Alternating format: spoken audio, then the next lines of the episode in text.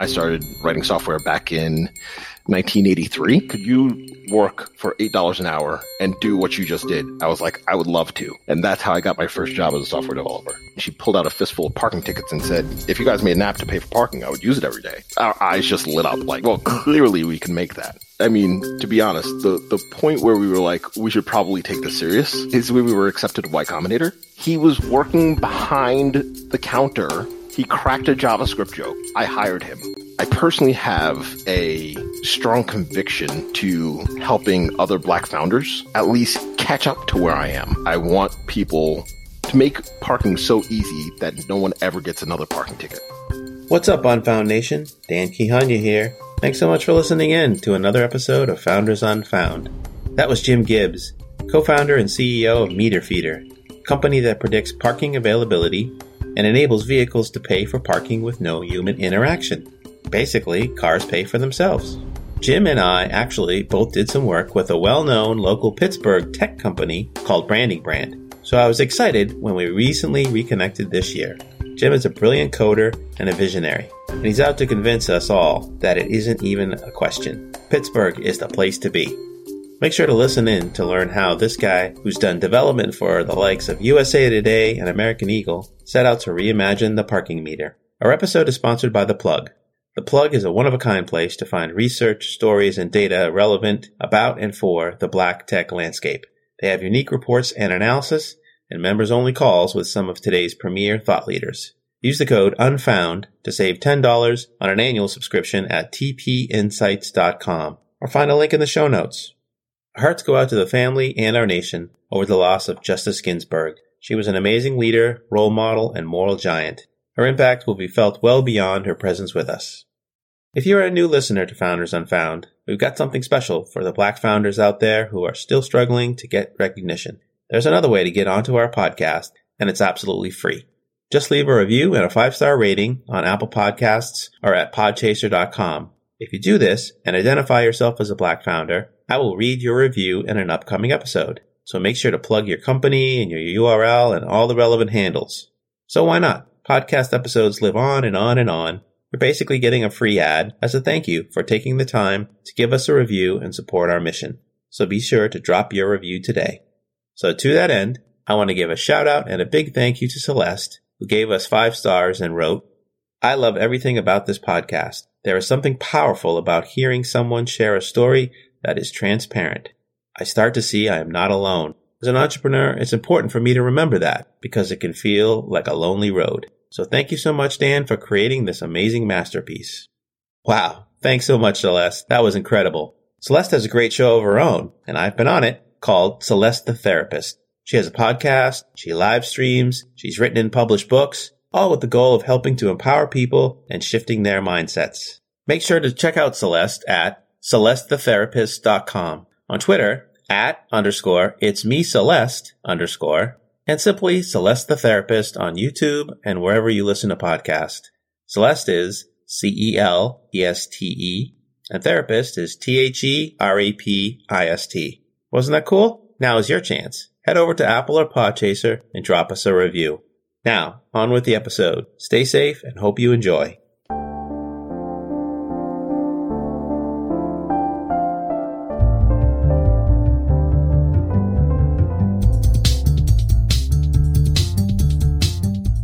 Hello, and welcome to Founders Unfound, spotlighting the best startups you don't know yet. We bring you stories of exceptional founders from underrepresented backgrounds. This is episode number 20 in our series on founders of African descent. I'm your host, Dan Kihanya. Let's get on it. Today we have Jim Gibbs, co founder and CEO of Meter Feeder, a company that predicts parking availability and enables vehicles to pay for parking with no human interaction. Welcome to the show, Jim. We're super excited to have you on. Thanks for making the time. Hi, Dan. Glad to be here. Awesome. Awesome. Hey, and congratulations on your Steelers uh, 2020 debut win. well, thank you very much. I was uh, busy hiding under a rock writing software, but, you know, I'll take it. Yeah, it's the beginning of the season, so it's still early. It's amazing how people just sort of jump into the conversations and the debates and everything around uh, around sports when it kicks back into gear. Absolutely, I, I kind of uh, poke my head out every once in a while when I'm like, how are you guys handling parking over at the, the stadiums over there? But then besides that, I kind of stay in my hole and, and keep getting back to work. Uh, well, that's a great segue. So why don't we start off with helping the listeners understand exactly what Meter Feeder is all about? Sure. So, I mean, even before COVID, cities were losing billions of dollars trying to price the curb for shared vehicles. So we're talking Car2Go and Scoot and FedEx, folks like that. We actually made a way for traditional and autonomous vehicles to pay for parking with no human interaction so cities can make money and I can stop getting parking tickets. Yes, the parking ticket is a bane for most people, uh, especially if you live anywhere near a city that somehow is vigilant about that aspect of uh, enforcement. It doesn't make it very much easier that, um, you know, we also have a digital enforcement solution and it's kind of geared towards the small to mid-sized municipality that doesn't have the the budget of someone like a Seattle or a Pittsburgh. Since we're doing making it really easy for the parking enforcement officer to write more parking tickets, we had to make it easier for people to be able to actually pay for parking so they didn't get the parking ticket to begin with. That makes total sense. There's a lot of inefficiencies there for sure, and it seems like somebody's always on the losing end. So it's it's an awesome concept. But before we dive more into the company, let's hear a little bit about who you are. Are you from Pittsburgh originally? No, I'm actually from New York, all the way out on Long Island, New York. Uh, people generally don't believe me unless I say it like that. Yeah, I ended up coming out to Pittsburgh back in uh, 95, where I went to Carnegie Mellon for a couple years. But then I found out that I could get a two bedroom apartment for 500 bucks a month. So essentially came out here for the artificial intelligence and just stayed for the rent. Nice, nice. Well, I know Pittsburgh is is now trending in terms of like one of the more popular cities or, or you know nicest places to live. So you you uh, you picked a good one. Absolutely. So tell us about growing up on Long Island. Um, what was what was that like? So my father is an interior exterior painter. My mother is, well, she was a, a secretary growing up, but they knew that I was into technology. Um, I started uh, writing software back in 1983. So um, it was really just them scraping their pennies together and sent me to places like uh, New York Tech. So when my my friends were out in uh, summer vacation, I was off at programming camp learning how to like build robots and stuff. But then when I got older, it was one of those awkward situations where, you know, a lot of people are like, Oh, I need to find myself. So it's like, cool. I need to find myself too. So I stopped programming for a summer and I actually got an internship at the Brookhaven National Laboratory where I was working alongside scientists like, uh, it was high energy physics. So they had things like, uh, LINAC, the alternating gradient synchrotron and the relativistic heavy ion collider and all this other stuff. And uh, yeah, suddenly one of the scientists told me, "You're going to be begging for money for the rest of your life if you go into higher energy physics. Just be a software developer." So that was pretty much the end. Of, that was the end of me finding myself. Oh my gosh! Wow, you could have been the next like Einstein or something, and uh, and instead he redirected your uh, your life in another direction. You talked about uh, writing code early. What what drew you to writing code back in the '80s? when it was not really a thing. Yeah. So I actually saw the movie Tron in the theaters. Yeah. After I was done, I was like, that was the most amazing thing that I've ever seen before in my life. And my mom was like, well, he was a software developer. So I was like, then that's what I want to be. Right. And, uh, yeah, I, I, I, knew that I wanted to get into, uh, video game development. And then suddenly I found myself in like medical software and parking and things like that. So what um, did you did you have any friends? I mean, you talked about going to programming camp. Did you have sort of a uh, a loose affiliation or a tribe or anything of other people that you knew that were doing coding and programming?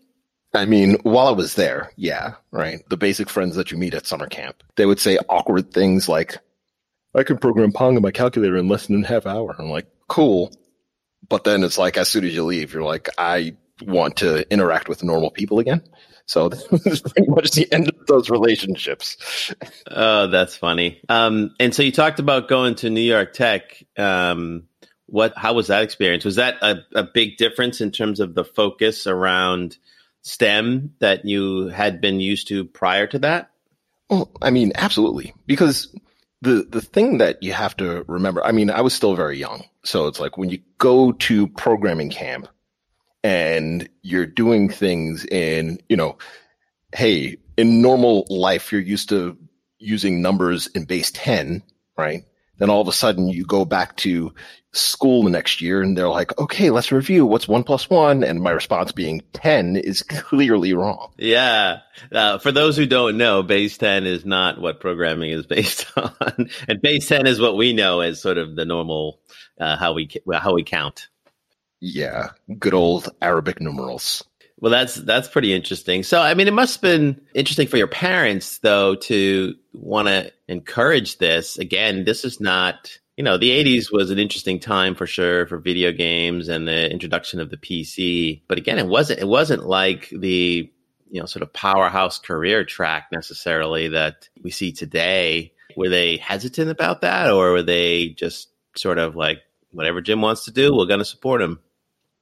they they were supportive, hands down. You know, my older siblings they wanted to go into music. Looking back, I was like, why? but even still, so it was like my everybody else went into music, and I went into you know tech and software development. So they they gave me the a similar amount of uh, support that they gave my my older siblings. Are you the youngest? I am. Well, there you go. So the parents were already broken in. That's uh, I'm the oldest, so I know by well, the oldest of three, and by the time my youngest brother came around, uh, you know, the parents were like, oh, "Okay, whatever." Well, the funny thing is, I was also one of those people who saw what my older siblings did wrong and just didn't do it. So, aha, nice, nice. Yes, this is another burden of the older sibling is you got to kind of do everything first and make those mistakes. So tell us about. Um, so you, you, made this decision to kind of quote unquote officially pursue programming technology. What what drew you to Carnegie Mellon? I mean, it's not someplace within the geographic sphere of Long Island for sure. And what uh, what was that choice about? So there were two main factors, and they seem so petty right now. Like looking back decades, right? It's 25 years ago.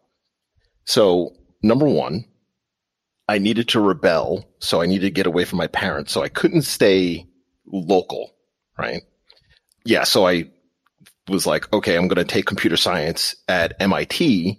But then my guidance counselor, she was like, oh, yeah, give me all of your applications. I'll go through them and I'll send them out. I was like, cool, thanks. And she sent out my MIT application a week late. Oh, so yeah, awesome, right?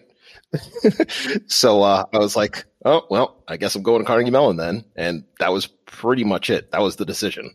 Wow. Wow. You, you have a lot of these little sort of um, fork in the road destiny type things in a parallel universe. You could have been a physicist at MIT. I, I could have been a physicist at MIT, but hey, who knows? I could have been a musician at Carnegie Mellon too. That's true. That's true. Was it was it much of a culture uh, adjustment when you went to Carnegie Mellon?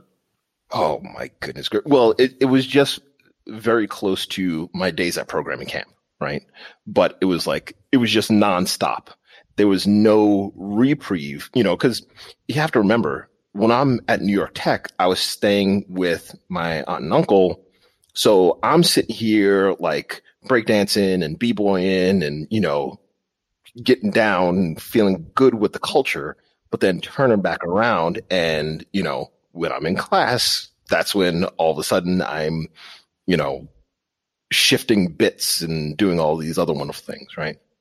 Carnegie Mellon, there was no, there was no reprieve, right? It was just build. It was software. It was math. And that was the extent of my life at Carnegie Mellon. Wow.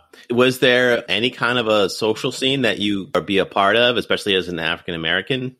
Well, actually, this is I, I don't mean to be telling on people right now, but um, we had sleeping bag weekend, right? So it was when they were trying to bring people who were thinking about going to Carnegie Mellon so that you can like go and see what the classes look like and you know stuff like that. So what I didn't realize was, you know, down the block they had Pitt, which had they they had a bustling Black American community, right? So what they did was they had Pitt throw a party with a whole bunch of black people during sleeping bag weekend at Carnegie Mellon so that when we all showed up, we were like, oh man, look at all these smart black people. so we showed up the first day, we were like, this is, we were duped. It was a bait and switch, hands down, right? Wow. Yeah. I mean, there, there were some, some great people. You know, there was, uh, Spirit. They had, there were a, a lot of folks that I had the ability to meet and work with. And there was a lot of uh, hip hop and, you know, underground hip hop culture that I was able to tap into and start to feel a little bit more at home. But um, yeah, it was greatly, greatly, greatly outweighed by, uh, you know, writing printer drivers on a Friday night rather than like going out and spinning on my head. Oh my gosh. Wow. It sounds to me like, you know, I don't know if you've read that book by Malcolm Gladwell, The Outliers, and, you know, you have to do the 10,000 hours of uh, practice. It sounds like you got your 10,000 hours of coding practice in pretty easily between your pre college and college days. Yeah, well, and it made it so weird because when my parents came to pick me up, I realized that I lost the ability to speak English. Well, normal English. So, you know, I'm trying to say things and I'm forgetting words like car and ball. Then suddenly, you know, I find someone else, you know, like I, I, see a computer science professor or, you know, calculus or another classmate of mine. And suddenly it's just normal. You know, I'm, I'm speaking the normal language of software development and matrix algebra and sorting and searching and combinatorial algorithms and things like that. Right. So yeah, it was, it was just a weird time for my brain to do that shift between like normal, hu- mere mortal human beings and like actually becoming a living, breathing computer. Wow. So you come out of Carnegie Mellon and, and, and sort of what, what drew you to of whatever was next? I definitely needed to make some money. So I w- actually went and tried to get a job and I had two different resumes. One was, Hey, my name is Jim and I type 70 words a minute. And the other one is, hi, my name is Jim and I know assembly, C++, so on and so forth. So I went going to interview after interview after interview and everyone is turning me down. I mean, there was just one time I sat down and this guy was interviewing me. I handed him the wrong resume and he saw me like look at it. My eyes got really big and I put it back into my bag. he was like, no, no, no, let me see that he took my uh, resume and he was like, Can you really do all this? I was like, Yeah, sure. So he took me to a computer and using assembly, he was like, Let me see you do something. So then I type in a whole bunch of stuff and he was like, This guy's just writing ones and zeros. But then when I hit enter, it just printed Jim is king exclamation point exclamation point. He was like, "Are you willing to work for the same amount?" Like, because they were hiring for essentially a uh, real estate assistant. So I was just going to be a receptionist in essence, right? He was like, could you work for $8 an hour and do what you just did? I was like, I would love to. And that's how I got my first job as a software developer. Oh my, that is certainly not a traditional path, I would say, and uh, and, and I would call it a hack. But I don't know that you could repeat that. I don't think I could because yeah, the guy that I was interviewing with, his father was like big time electrical engineering, like one of the staples at Carnegie Mellon University. So I didn't realize that I was talking to this fancy, you know, software guy. And I got to even hang out with his dad a couple times, you know, to see, you know, some of the things that he was tinkering with. So yeah, it was, it was really serendipitous. That's awesome. That's awesome. And so, how long did that last? What what happened next? I stayed there for a while, went back to New York, started working on Wall Street, got a job at the IRS, and then the firm that I was working for, they got shut down by the IRS. I had nothing to do with it. After that, I made enough I worked at MCI, made enough money to go back to Carnegie Mellon, came back to Pittsburgh, ran out of money again. you know, so it was it was a lot of back and forth between uh, here in New York. There was even a time where I was there was this one pizza shop outside of Pitt called the O, and I used to dance outside the O for spare cash so I could do things like buy food and books, right? So being a computer science student at uh, Carnegie Mellon is not supposed to be that's not supposed to be part of the uh the experience. but here we are, right? So you really dance, like dance dance? Yeah, yeah, absolutely. Like we would we would go out, put some music out and and we would just start dancing. I was I I used to dance everywhere. I would do dance competitions and everything just so that I can like actually make spare cash. But yeah, so I went from real estate, then I actually built a domain name registrar. Then I uh, went into medical software business. Then I went into, you know, I started my own thing, right? So I was just making websites for people, helping startups get off the ground. After that, started working for a retail company, translated their site to 13 different languages, enabled them to ship to 57 different countries. Left there, set up uh, USA Today, uh, helped them uh, redo their entire website when they went from the globe to the blue dot. After that, I went to a company that I know you from, Dan, uh, where we were doing a lot of um, retail stuff. We were powering a lot of retail sites out there. Yeah. And then after that, then I started Meter Feeder. All right. Well, we're going to get into that story for sure. First, we will take a short break and be right back with Jim Gibbs of Meter Feeder. Who gets to be called innovative or genius? If we look at the current media landscape today, we often don't see people of color dominating the business or tech news headlines. I'm Sherelle Dorsey, data journalist and founder of The Plug. Our work in reporting has been featured in and used by top names like Vice, The Information, and casting directors at ABC Shark Tank. The plug cuts out the noise to bring you news, insights, and analysis of trends shaping venture capital, startups, policy, and ecosystems within Black innovation communities. Join our annual Pro membership and get exclusive access to our weekly long form reporting and monthly member calls, which puts you directly at the table with leading innovators and firms around the country. Also, access our data libraries of indexes such as our Black owned VC firms index or the top 100 Black researchers in artificial intelligence and machine learning. Use code UNFOUND to save $10 on our annual subscription at tpinsights.com. That's T as in the and P as in plug, insights.com.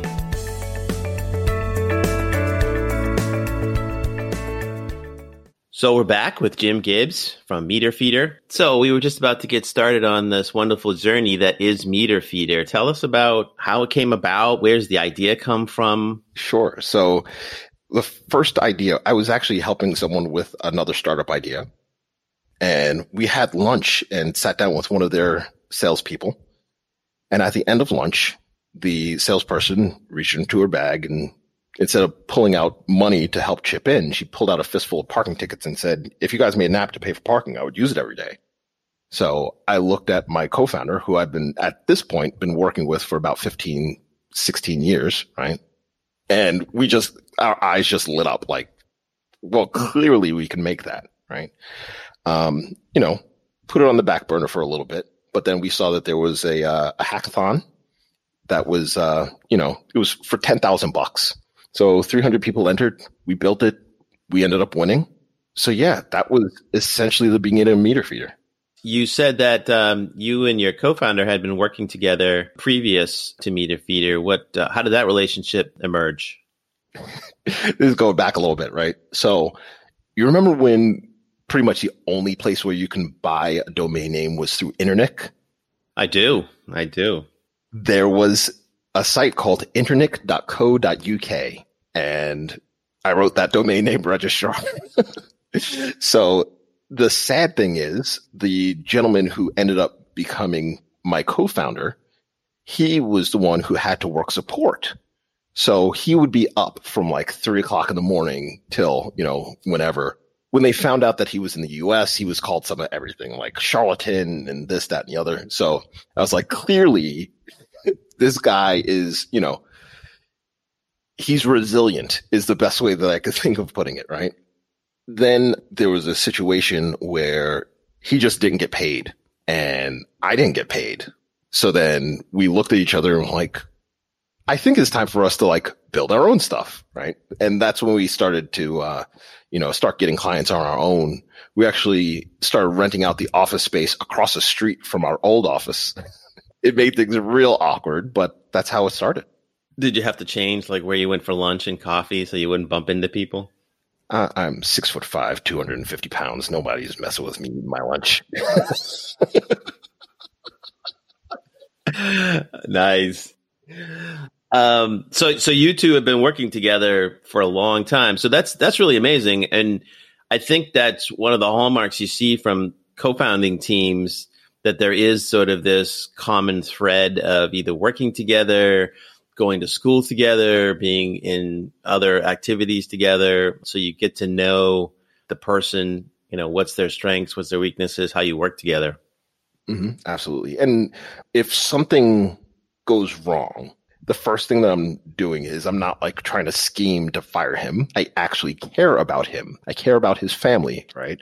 So the first thing I think is, is he okay? And it kind of gets rid of one of the, the biggest dysfunctions that I've seen in other organizations where it's like everyone's trying to one up one another to show their value. If they're, if everyone's trying to demonstrate their value by tearing everybody else around them down, then it's not going to be a healthy environment. So we essentially started the company with that mindset. And then, uh, yeah, everybody else who comes on board, if they can't get down with, you know, I'm genuinely trying to help everybody else, then they don't belong to our organization. That's really great that you were thinking about that. And it's probably a benefit of the fact that you you formed your bond out of semi rebellion against somebody else's approach. Yeah, yeah, exactly. I mean, but it was really just, you know, we liked being around each other.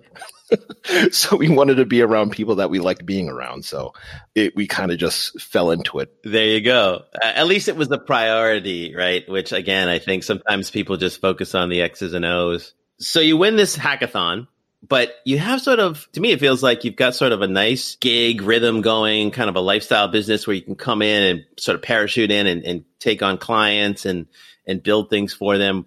What was the thing that made the two of you say, you know, we really need to build a separate product company around this. What was, I mean, was it just the hackathon or did you stop and say, let's think about this? Is this, was that just fun? We put $10,000 in our pocket, but, but let's move on. Or was it like, yeah, this, this is a potential for a really big business? We knew that people were spending over $100 billion for parking payments, right? So we knew it was a big market. I mean, to be honest, the, the point where we were like, we should probably take this serious is when we were accepted to Y Combinator. I, I realized that so many people put a lot of stress into getting into accelerators and things like that. But it was almost like I felt like we were going to do it no matter what, right? When we applied, just the application process itself made me ask questions about the company, about the business. And it was during that process where I was like, Hey, Dan, I, I think, well, Dan's my co-founder's name. Hey, Dan, I think we actually need to try that this is actually a thing that we can do in order to build generational wealth. Right. And, um, we were right. And so when, when was that? When was Y Combinator? That was 2016. They keep track of like cohorts. What, what number cohort was that? I'm not sure. You're making me do math. I think it's like eight, nine, ten, somewhere on there yeah, it was it was pretty uh, relatively early um, in the whole arc of things. What was what was that experience like? It's bizarre because you know you you, you do things like watch videos on how to start a startup and then all of a sudden they're like standing right next to you and they're way shorter than they look on YouTube, right? The old the old Tom Cruise Sylvester Stallone uh, uh, trick. Yeah, it was it was great because all the people that you just never even thought about, right? Like, I remember talking to this one guy. I was like, oh, nice to meet you, so on and so forth. So, what brings you here? He was like, oh, yeah, I wrote Gmail. I'm like, you never even think about the person who wrote Gmail, like, ever. you just assume Gmail's a thing that Google put out there, and as a company, they just magically incanted it, and now it's on the internet. So, uh, being able to meet the guy who uh, built the product that eventually became Gmail was was astounding.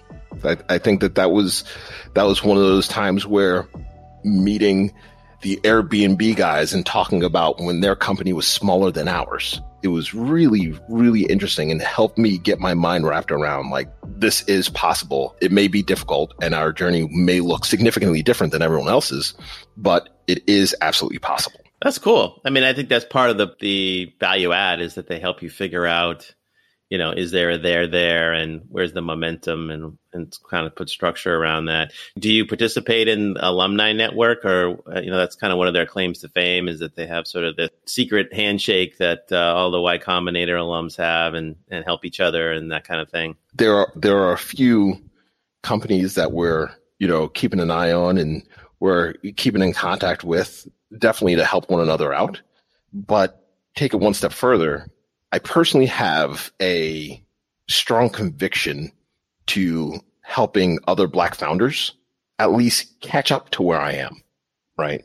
So being able to use those like that network in order to influence the next generation of entrepreneurs, not only from a business level, but sort of the social level as well tell us a little bit more about how meter feeder works. So I imagine there's it's got two sides to it. There's sort of the municipalities or the payees, I suppose, who um, who take in parking fees, and then you've got the payers, the folks who you know pay for parking. How do you get set up? Do you have to work with a specific municipality first and get implemented with them, or you start with payers and then go um, where they want to park, or how does that work? We generally start with the city first. We also have an, an app to pay for parking, but even still, we go in.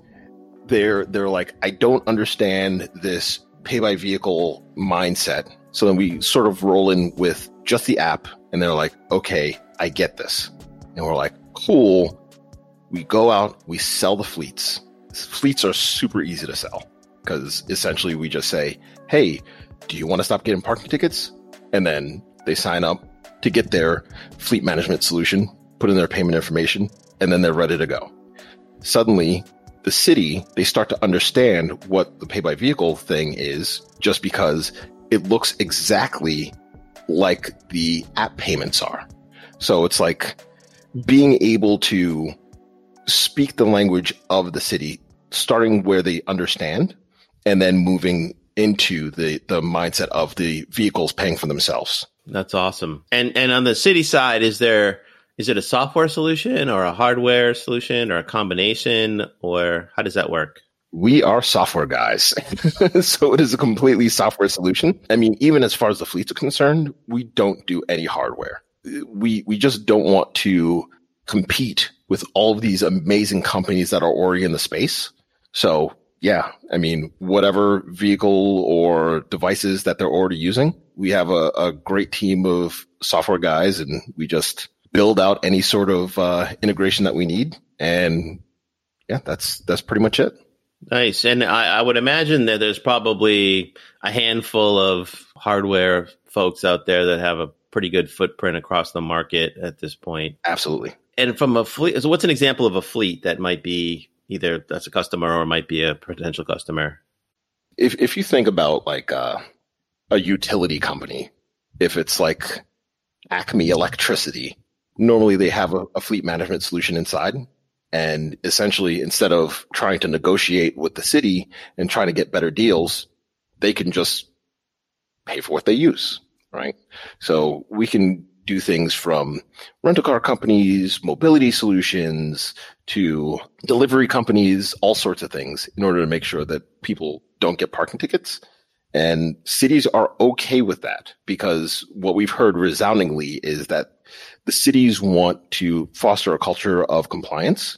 I mean, as authoritarian, as scary as that might sound, they would prefer to not give people parking tickets because that just turns into a fight. Yeah, and I would imagine that while parking tickets generate revenue, there's probably this hole, right, where you know people are paying or not paying for parking but also not getting a ticket for whatever reasons the compliance isn't 100% right and so and then from a fleet point of view probably at the end of the day, it's cheaper to just do 100% pay parking than to pay, you know, 30% of the time for the parking and then have to pay, you know, 25% of the time big tickets that are going to be, you know, whatever, 100 times X the cost of what the parking would have been. Yeah, exactly. And then you start to think about, you know, delivery companies in New York City got like $100 million in parking tickets. So just imagine having to do all the data entry for all of those parking tickets and then turn back around and say, not guilty to every single one. So now you have to hire legal in order to fight it. And then you have the city who's super upset because now they their courts are overflowed. So yeah, it, it's a mess. it's pretty bad. So um, yeah, I'm glad to be able to essentially solve a pain point on both sides of the aisle. That's pretty cool. And so the no human rea- interaction and the no app. I mean, so basically, it's all sort of kind of GPS as soon as the car or vehicle enters into some sort of a, a geo fence that's within a certain distance of the the pay meter, then it's just automatic. Yep, that's that's it. I mean, once the the person goes and parks and turns their vehicle off, you know, they send us the latitude, longitude, engine state, timestamp. In which case we say, "Cool, the vehicle's off."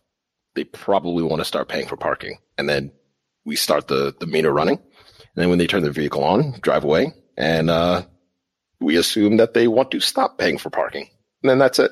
Wow, that's cool. I mean, you make it sound so simple, but I'm sure behind the scenes it's not simple and it is profound, right? I mean, even from an efficiency standpoint, right? Like not having to worry about even dealing with an app, right? I mean, even if it's simple and straightforward, it's you know 20 30 seconds up to maybe a minute and a half or two minutes of data entry or or you know what sector am i in and things like that and so if you're in a you know situation where those kind of time you know sort of impacts like if you're delivering packages which is pro- probably like a 45 second thing if you're just dropping them off somewhere right now you're adding you're not adding a couple minutes because they're just not going to pay for it right yeah because you have to think about it right it's like if you have a thousand delivery people are you going to put your credit card information on every one of their phones so yeah they're just like I'm just going to get the ticket. And they just park anywhere that they want to. Interesting. So tell us a little bit about, like where you're at now and what's sort of your big vision for the company. I mean, how big could this be? And do you have sort of a, you know, a goal in mind of, of where you want the company to go? As a red blooded human being, I want my vision for the company is I want people to make parking so easy that no one ever gets another parking ticket. That is my vision. I'm talking directly to me when I say that. I hope I never get another parking ticket ever again. but I hope that on everyone else as well. As far as the actual vision for the company, we want to make sure that if you look at the bigger picture, we need better mobility. I mean, the place where our office is, it's in Braddock, Pennsylvania. The median household income is $24,000 a year. They need to get to work they need to be able to travel in order to get better work. In order to do that, there needs to be better mobility solutions. So if we can help cities understand, just usher in a brand new era of mobility, I feel like the whole world would be a better place. I totally agree with you. And mobility is going to change dramatically over the next 10, 20, 50 years. We just had our last episode was with somebody who was working with the dollar vans, if you can remember those from New York. Yeah, yeah, yeah. Yeah, he's trying to um, basically Uberize those, and uh, and so yeah, mobility is going to change pretty dramatically. And we haven't even talked about autonomous vehicles. I'm sure they're a part of your roadmap down the road as well. Absolutely. I mean, so far, all of the people that we've spoken to from in in the autonomous vehicle side, they're like, I think we have it figured out. And then I have one conversation with them and their response is, we don't have it figured out. like, okay, cool. We're here for you when you're ready for us. nice, nice. That's good. You're ahead of the curve. So we're going to take another short break and be right back with Jim Gibbs of Meter Feeder. Who gets to be called innovative or genius? If we look at the current media landscape today, we often don't see people of color dominating the business or tech news headlines. I'm Sherelle Dorsey, data journalist and founder of The Plug. Our work in reporting has been featured in and used by top names like Vice, The Information, and casting directors at ABC Shark Tank. The plug cuts out the noise to bring you news, insights, and analysis of trends shaping venture capital, startups, policy, and ecosystems within Black innovation communities. Join our annual Pro membership and get exclusive access to our weekly long form reporting and monthly member calls, which puts you directly at the table with leading innovators and firms around the country. Also, access our data libraries of indexes such as our Black owned VC Firms Index or the top 100 Black researchers in artificial intelligence and machine learning. Use code UNFOUND to save $10 on our annual subscription at tpinsights.com. That's T as in the and P as in plug, insights.com.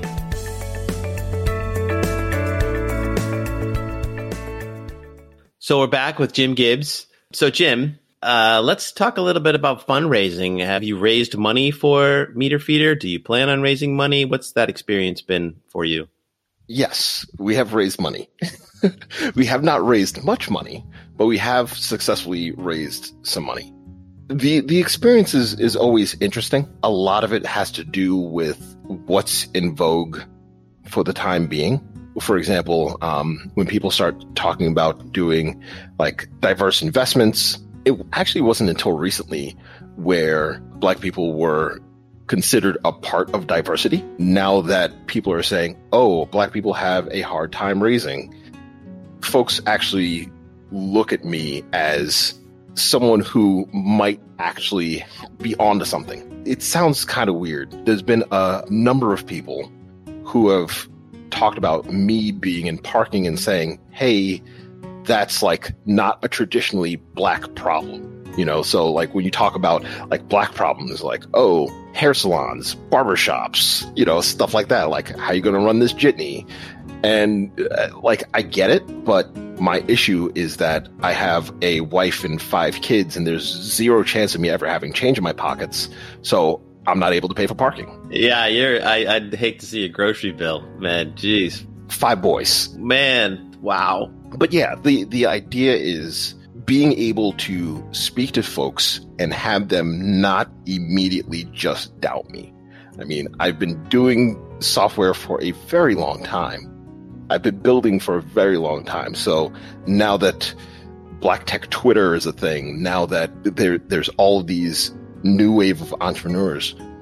Now people have the ability to actually look and see what I'm doing and what I'm building and kind of understand and have confidence in me and the mission in order to start backing it. Wow, that's interesting. So do you feel do you feel like it's a benefit now that this lens is sort of opened up, as you say, uh, around uh, black entrepreneurs, or do you find it sort of frustrating that it's like, I'm still the same person and a company still the same thing. Why is the why is it different now? It's frustrating, but the best thing that I could possibly do, right? If they're trying to get 10x from everyone else, if I can get 20x, 50x, 100x, 1000x, then the next time they see a black person walking down the street that says that they've been writing software for the last 36 years of their life, maybe, just maybe, they'll give that person a shot. Essentially, I don't care what the reason is, and I realize this this is this is somewhat controversial. I don't care what the reason is, but I feel like it's my duty to help them realize that they made the right decision and they should look at my brothers and sisters like they are actual human beings and give them the opportunity as well. That's profound, and I I agree with that 100. percent That um, I've had these discussions with other folks. Like, it's not just about representing; it's also about normalizing, right? I mean, there's people who come from certain backgrounds where their background isn't even brought up. It's not even mentioned it's it's not even in somebody's subconscious right? They're just evaluating that person based upon what's in front of them around the business opportunity or the investment opportunity. And um, and so i think it's a great opportunity to be a successful startup uh, and for those to start to string together in a way that people say oh yeah this is not a outlier. This is not a one-off and so I, I love that you want to wear that mantle. That's that's amazing. That's great. It's a heavy burden to bear, but it's hilarious because like I found a number of other people who are also bearing the same weight. So, um, yeah, it's, it's one of those things.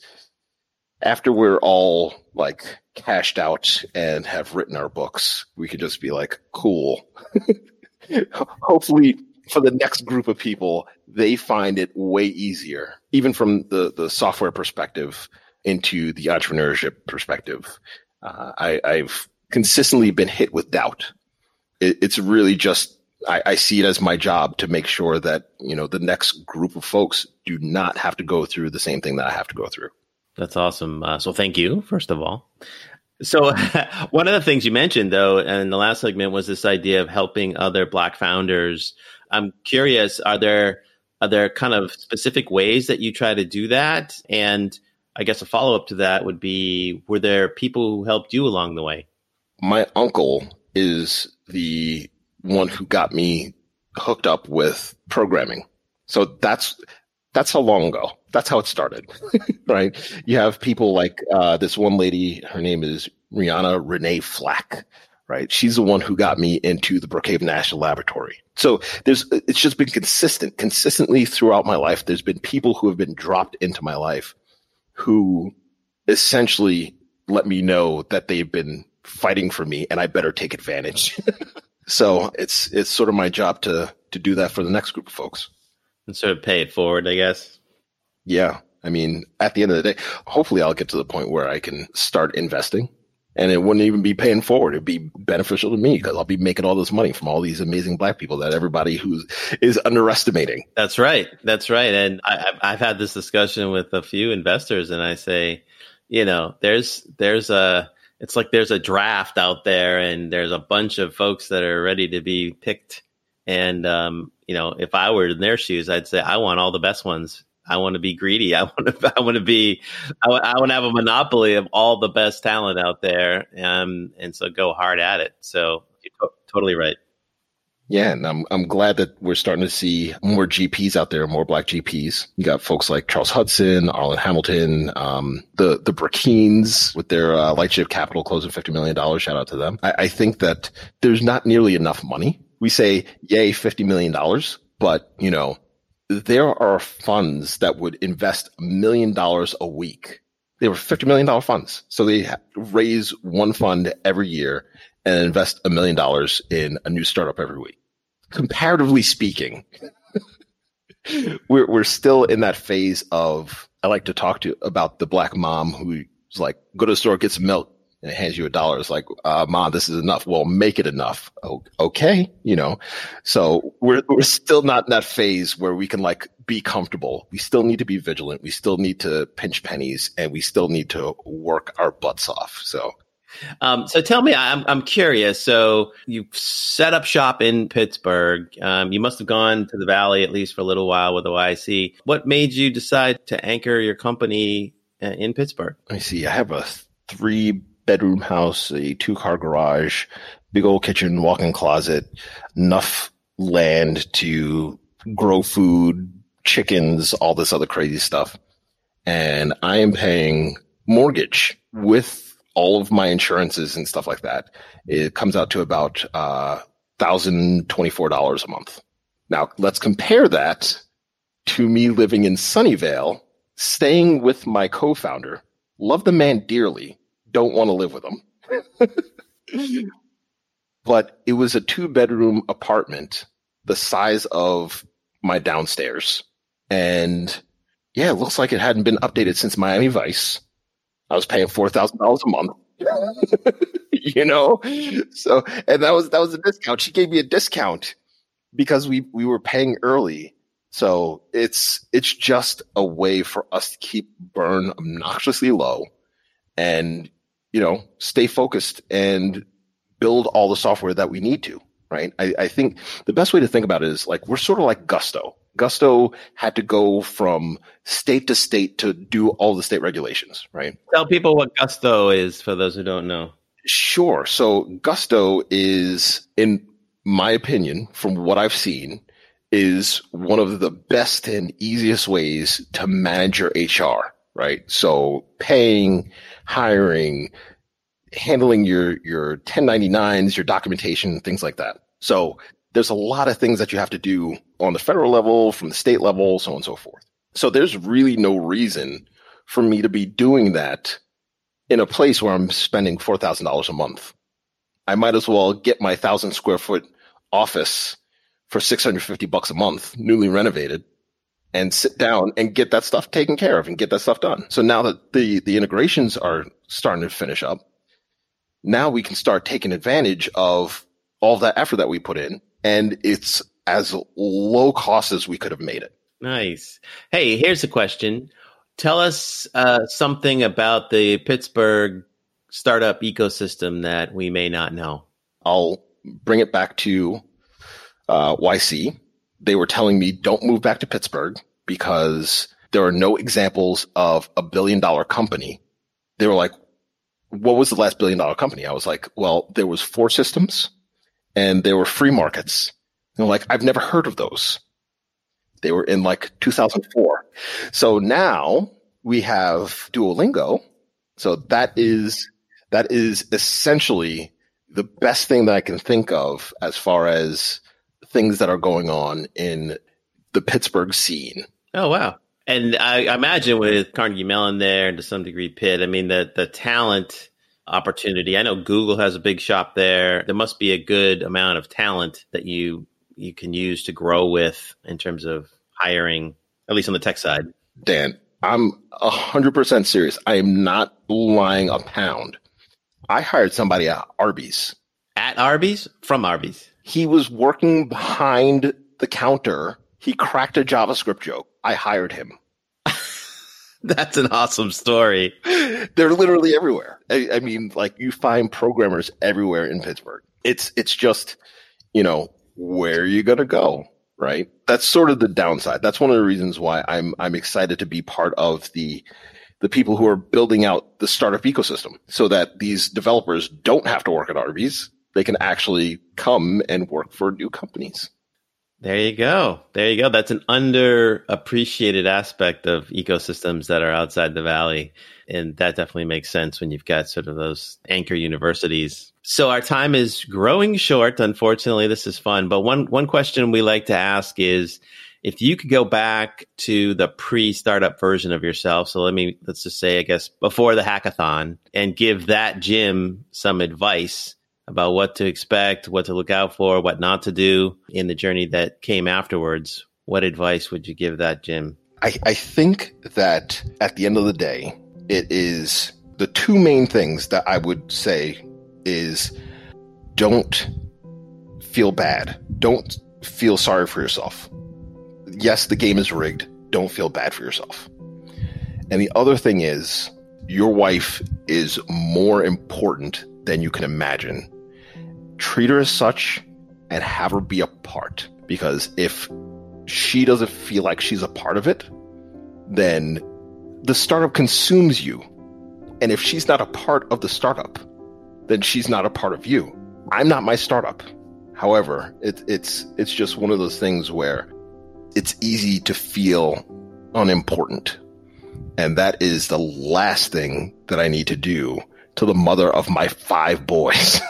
right. Yeah. I was just reading something where somebody wrote they were a founder and they said, My spouse was my first co founder. And I've had to look at it from that perspective. They're invested in this right alongside me. So that's a great point.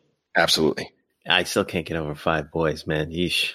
It's, it's awesome, but it, uh, it makes me tired thinking about it as we wrap up here, um, why don't you tell the folks um, how can they find out more information about Meter Feeder, or uh, if there's ways to get in touch with you, if you have social media handles, what, what do you want to share with the audience? Sure. So actually, our winnings from the hackathon is we went out and bought the domain name www.meterfeeder.com. So uh, that's where you find us online. Our Twitter handle is Meterfeeder. Go figure but you can find me at my old b-boy name at Heezo, H-E-E-Z-O. We're, we're always around and we're trying to help people not get parking tickets. So reach out to us if you do, and we're not going to pay it for you, but uh, at least we can go and nag the people who gave it to you and see if we can make it a little bit easier for you to pay for parking. I love it. I love it. That's awesome. Well, thanks so much, Jim. We'd like to thank our guest, Jim Gibbs, and our sponsor, The Plug. Don't forget to subscribe wherever you listen to podcasts or simply go to foundersunfound.com forward slash listen to. That's listen, T O. And follow us on Twitter and Instagram or LinkedIn at Founders Unfound. This podcast was produced by Dan Kihanya. Editing and production by Georgia Garcia Moreno, Albert Holguin, and Caitlin Limber. Social media and other promotion by Umama Marzouk and Anisha Barnett. Our music was composed by Michael Kihanya. I am Dan Kihanya, and you've been listening to Founders Unfound.